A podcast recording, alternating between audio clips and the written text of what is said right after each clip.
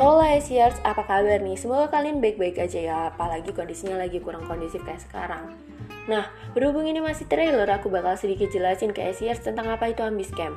Jadi, Ambiscamp ini adalah program belajar yang diselenggarakan secara gratis serta terbuka untuk umum. Ambiscamp dibuat dengan tujuan untuk menambah wawasan dan pengetahuan.